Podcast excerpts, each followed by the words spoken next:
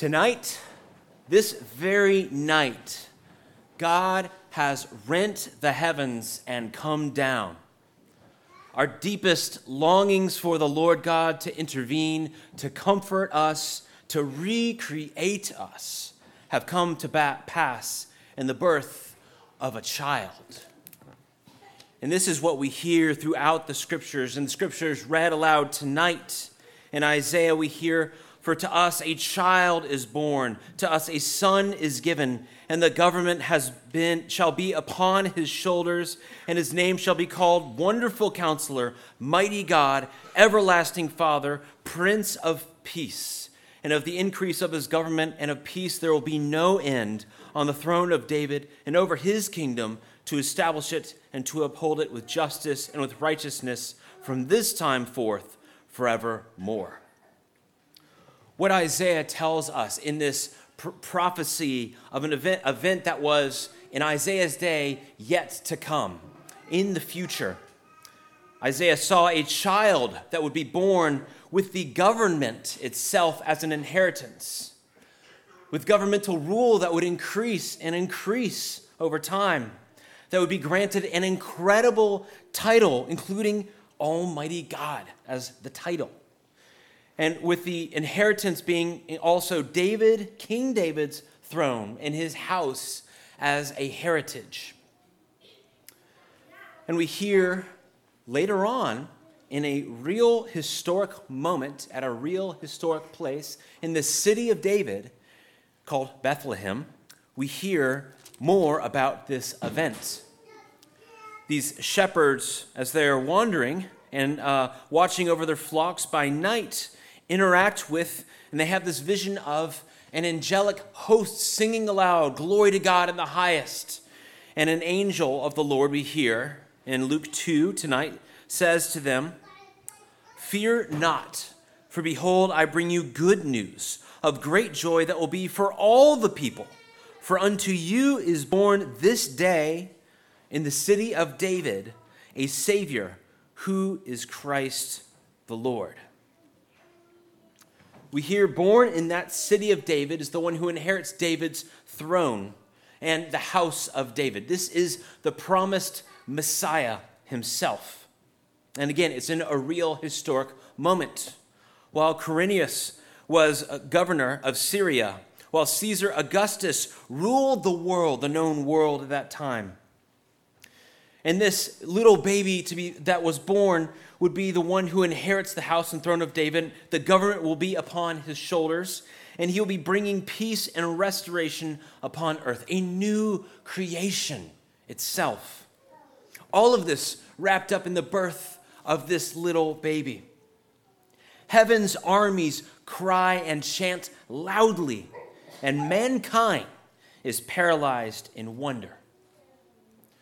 The birth of this child is revealed today to be more glorious, much more glorious than we who, through the season of Advent, have been longing for the coming of the Messiah. We who anticipated it. It's more glorious than we could have ever imagined because the promised Son is none other than the I am, than God in human flesh, God incarnate. The child titled Almighty God is now God with us, Emmanuel. And I'm sure I could go on and on about this phenomenon with my own words, but as is tradition at Christ Church and in many churches, uh, we like to uh, uh, take up old sermons preached long ago by ancient saints uh, and then uh, bring them back, uh, resurrect them, so to speak, and preach them again because the, the words of old sermons ring true today just as they did in their day. And so I'm going to share with you the homily of St. John Chrysostom on Christmas. Please pray with me. Father, I pray that you would give me uh, words uh, to preach through this ancient saint. And I pray that you would give us all ears to hear your word preached um, ages ago and preached once again. In the name of the Father, Son, and Holy Spirit. Behold, a new and wondrous mystery. My ears resound to the shepherd's song, piping no soft melody, but chanting full forth a heavenly hymn. The angels sing, the archangels blend their voice in harmony. The cherubim hymn their joyful praise, the seraphim exalt his glory. All join to praise his holy feast, beholding the Godhead here on earth and man in heaven. He who is above, now for our redemption dwells here below. He that was lowly is by divine mercy raised. Bethlehem this day resembles heaven, hearing from the stars the singing of angelic voices, and in place of sun enfolds within itself on every side the sun of justice. And ask not how, for where God wills, the order of nature yields. For he willed, he had the power, he descended, he redeemed, all things yielded in obedience to God. This day, he who is, is born, and he who is becomes what he was not. For when he was God, he became man, yet not departing from the Godhead that is his nor yet by any loss of divinity became he man, nor through increase became he God from man, but being the Word, he became flesh. His nature, because of impassibility, remained unchanged. And so the kings have come, and they have seen the heavenly King that has come upon the earth, not bringing with him angels, nor archangels, nor thrones, nor dominions, nor powers, nor principalities but treading a new and solitary path. He has come forth from a spotless womb.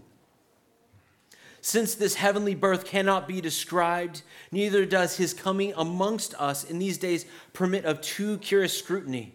Though I know that a virgin this, gave, gave, this day gave birth, and I believe that God was begotten before all time, yet the manner of this generation, this birth, I have learned to venerate in silence and accept that this is not to be probed too curiously with wordy speech.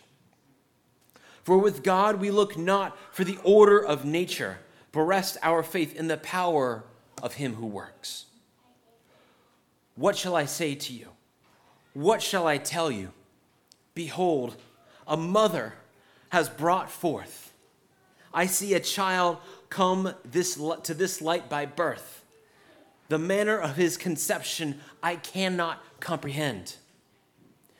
Nature here rested, while the will of God labored.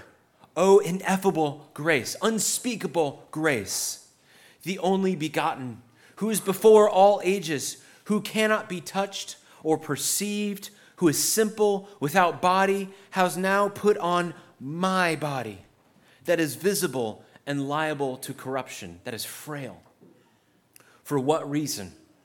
That coming amongst, amongst us, he may teach us, and teaching, lead us by the hand to things that men cannot see. For since men believe that the eyes are more trustworthy than the ears, they doubt of that which they do not see. And so he has deigned to show himself in bodily presence, that he may remove all doubt. Christ finding the holy body and soul of the Virgin, builds for himself a living temple. And as he had willed, formed there a man, a flesh, a body from the Virgin. And putting him on this day came forth, unashamed of the lowliness of our nature.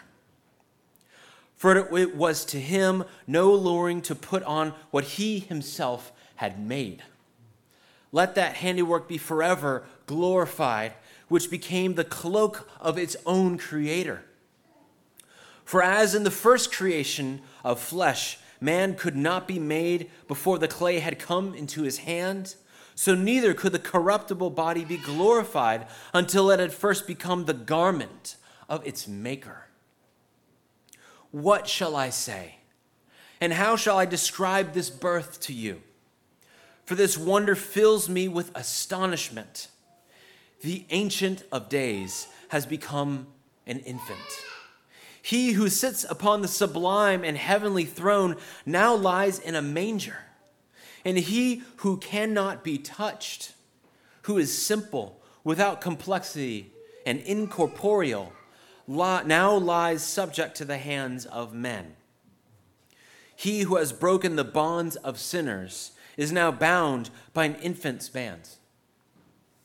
But he has decreed that ignominy shall become honor, infamy be clothed with glory, and total humiliation the measure of his goodness. For this he assumed my body, that I may become capable of his word, taking my flesh. He gives me his spirit. And so he bestowing and I receiving, he prepares for me the treasure of life. He takes my flesh to sanctify me. He gives me his spirit that he may save me. Come then, let us observe the feast. Truly wondrous is the whole chronicle of the Nativity, for this day the ancient slavery is ended, the devil confounded, the demons take to flight, the power of death is broken, paradise is unlocked, the curse is taken away, sin is removed from us error driven out, truth has been brought back, the speech of kindliness diffused and spreads on every side, a heavenly way of life has been implanted on the earth. Angels communicate with men without fear, and men now hold speech with angels. Why is this? Because God is now on earth and man in heaven on every side, all things commingle. He became flesh. He did not become God, he was God. Wherefore he became flesh, so that he whom heaven did not contain, a manger, would this day receive. He was placed in a manger, so that he, by whom all things are nourished, may receive an infant's food from his virgin mother. So the Father of all ages, as an infant at the breast, nestles in the virginal arms, that the Magi may more easily see him. Since the, this day the Magi too have come and made a beginning of withstanding tyranny, and the heavens give glory, and the Lord is revealed by a star. To him, to him, who out of confusion has wrought a clear path. To Christ, to the Father, and to the Holy Ghost, we offer all praise now and forever. Amen.